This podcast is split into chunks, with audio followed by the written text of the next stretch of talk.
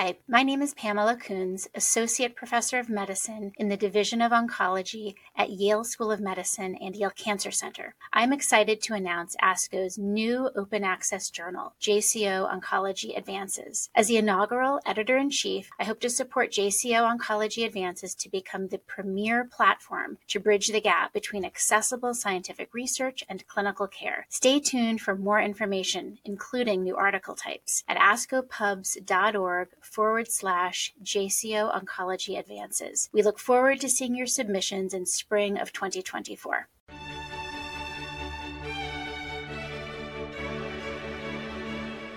This JCO podcast provides observations and commentary on the JCO article Progression of Disease Within 24 Months, or POD 24, in follicular lymphoma is associated with reduced intratumoral immune infiltration by Dr. Tobin and colleagues. My name is Dr. Carla Casulo, and I'm an Associate Professor of Medicine, Hematology, and Oncology at the Wilmot Cancer Institute of the University of Rochester in Rochester, New York, USA. My oncologic specialty is lymphoma. Follicular lymphoma is the most frequently occurring indolent non Hodgkin lymphoma and has a long natural history, with median overall survival nearing two decades. Patients with follicular lymphoma may experience a variable clinical course with periods of long remission punctuated by episodes of recurrent lymphoma requiring retreatment. Among all patients, up to one third will have early disease recurrence, defined as occurring within 24 months of diagnosis. Please note that progression of disease within 24 months will be referred to as POD 24 for the remainder of this podcast. These patients have inferior survival, ranging from 25 to 50% at five years. Consequently, POD24 has become a robust and well accepted indicator of identifying high risk patients.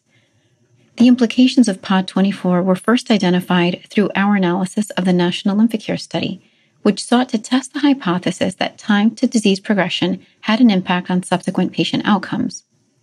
588 patients treated with R-CHOP were included. Patients with POD24 were defined as early progressors, and those without relapse or death within 24 months were defined as a reference group. Patients with POD24 had an overall survival of 50% at five years, compared to 90% in the reference group.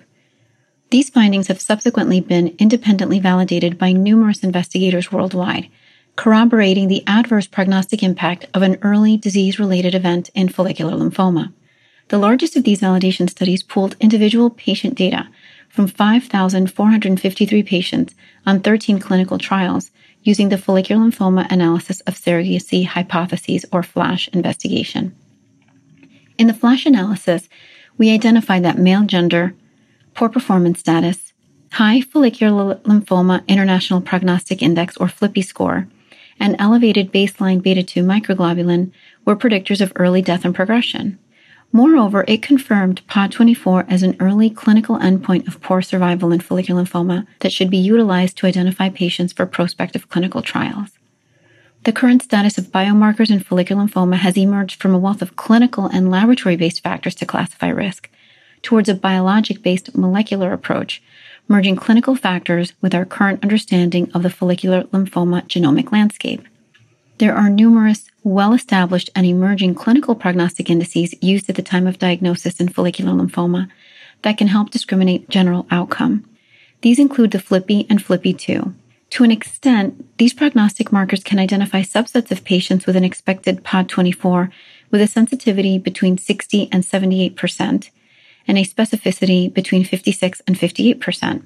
However, in an attempt to use a precision approach, investigators from the German low grade lymphoma study group harmonized clinical and pathologic data to create a clinico-genetic risk model aimed at more accurate risk prognostication in patients receiving frontline chemoimmunotherapy.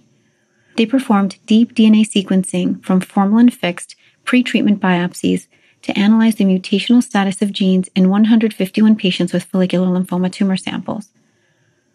The resulting prognostic tool, called the M7 FLIPI, distilled down 74 genes into seven genes with non-silent mutations occurring at a variant allele frequency of 10% or greater, and combined these with high-risk FLIPI status and ECOG performance status. These included genes that increased risk of progression, including EP300, FOXO1, CREBBP, CARD11, and those that decreased risk of progression, including EZH2, ARID1A, and MEF2B. The cumulative risk score was calculated by combining relative weights of these genes in a multivariate analysis predicting failure free survival. This M7 FLIPI score was tested to identify POD24, but only captured about 50% of patients as high risk. A later model included only three genes, including EP300, FOXO1, and EZH2, performance status, and FLIPI score. Defined as the POD24 PI, this was more sensitive at identifying POD24 patients, but did not outperform other metrics due to lower specificity. Biologic classification of POD24 patients remains an ongoing international research priority to seek actionable targets that might change the natural history of follicular lymphoma and improve survival of patients more likely to have morbidity and death from their disease. Several years ago, in the pre-rituximab era, the Leukemia and Lymphoma Molecular Profiling Project identified the importance of the follicular lymphoma tumor microenvironment in predicting favorable or poor outcome. The follicular lymphoma tumor microenvironment is composed of tumor infiltrating T cells, regulatory T cells, and lymphoma associated macrophages. The immune survival score, or ISS, established that differential expression of gene expression signatures from intratumoral immune cells in the tumor microenvironment affected survival. And particular increased expression of macrophages was associated with poor prognosis. The impact of the follicular lymphoma immune microenvironment on survival is changing in the current era of chemotherapy combined with anti-CD20 immunotherapy, and particularly by available drugs that reverse tumoral immunosuppression by blocking programmed cell death. Studies from solid tumor literature demonstrate that low levels of tumor infiltration immune cells are associated with inferior survival. In follicular lymphoma, then, precise characterization of high or low immune infiltrating cells in the tumor microenvironment may have a critical effect on understanding the mechanisms of POD24. This particular relationship is what Tobin and colleagues investigated in the current study. In this analysis, targeted gene sequencing using nanostring technology from paraffin embedded tissue and multispectral immunofluorescence on a tissue microarray was applied to two groups a discovery cohort of 132 patients from Princess Alexandra Hospital with early and advanced stage follicular lymphoma who received either chemotherapy or observation, and two independent validation cohorts of 198 patients with advanced stage disease treated with R-CHOP and RCVP from the German low-grade lymphoma study group and the British Columbia Cancer Agency. They also performed T-cell repertoire analysis, flow cytometry, immunofluorescence, and next generation sequencing. Here they define POD24 as primary refractory disease following treatment, transformation to a more aggressive histology, and relapse within 24 months of diagnosis, which is a more liberal definition from what was initially described in the National Lymphocare study, but does encompass patients at highest risk of lymphoma related death. Gene expression profiling revealed distinct clustering of follicular lymphoma samples based on high or low expression of immune infiltrating cells. Low expression of four immune markers, including PDL2, TNF alpha, CD4, and CD68 were all associated with poor outcome. But the most specific marker with the highest specificity and sensitivity was PDL2. They then dichotomized PDL2 expression into immune infiltration high and immune infiltration low in subsequent analyses. PDL2 is an immune checkpoint present broadly on both tumor cells and the tumor microenvironment. To localize its distribution, they performed flow cytometry in fresh follicular lymphoma samples and quantified PDL2 expression by PCR. They identified that PDL2 gene expression was distributed in both CD20 positive tumor cells as well as CD20 positive tumor cells in the microenvironment. However, the proportion of PDL2 was lower in the CD20 positive cells. Overall, there was lower expression of all immune cells in the immune infiltration low phenotype compared to the immune infiltration high phenotype. They tested the relevance of immune infiltration and POD24. Consistent with numerous other studies, POD24 events occurred in about 24% of patients. Patients with POD24 events in the Princess Alexandra discovery set were more enriched for the immune infiltration low phenotype. These findings were also validated in the British Columbia Cancer Agency and German lymphoma study group populations. Nearly 50% of patients with low PDL2 had POD24 events, compared to 16% in those with high PDL2, concluding that low PDL2 identifies a subset of patients enriched for POD24. When evaluating the mutational profiles of those with immune infiltration high versus immune infiltration low based on the M7 FLIPI genes, mutations were detected equally among both populations, suggesting that this mutational profiling is not influenced by the immune infiltration phenotype.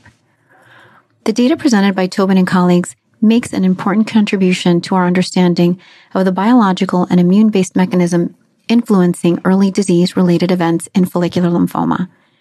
They demonstrate that reduced immune infiltration is associated with greater chance of POD24. While the sensitivity of this was high, similar to other prognostic markers, it still did not capture the entire subset of future POD24 cases, underscoring the significant heterogeneity within this high risk patient population. However, there remains opportunity to include PDL2 as a surrogate for poor risk disease. If further applied to immunohistochemistry or other widespread diagnostic methods, it has the potential for more widespread application. Further validation is still required, particularly to patients treated with novel agents or other immunotherapies. However, the assessment of immune infiltration as described by these findings appears to be an encouraging step in determining the risk of POD24. This concludes this JCO podcast. Thank you for listening. The purpose of this podcast is to educate and to inform. This is not a substitute for professional medical care and is not intended for use in the diagnosis or treatment of individual conditions.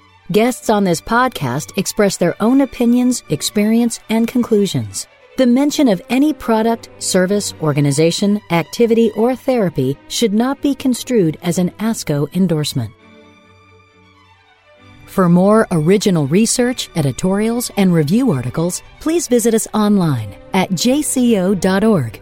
This production is copyrighted to the American Society of Clinical Oncology. Thank you for listening.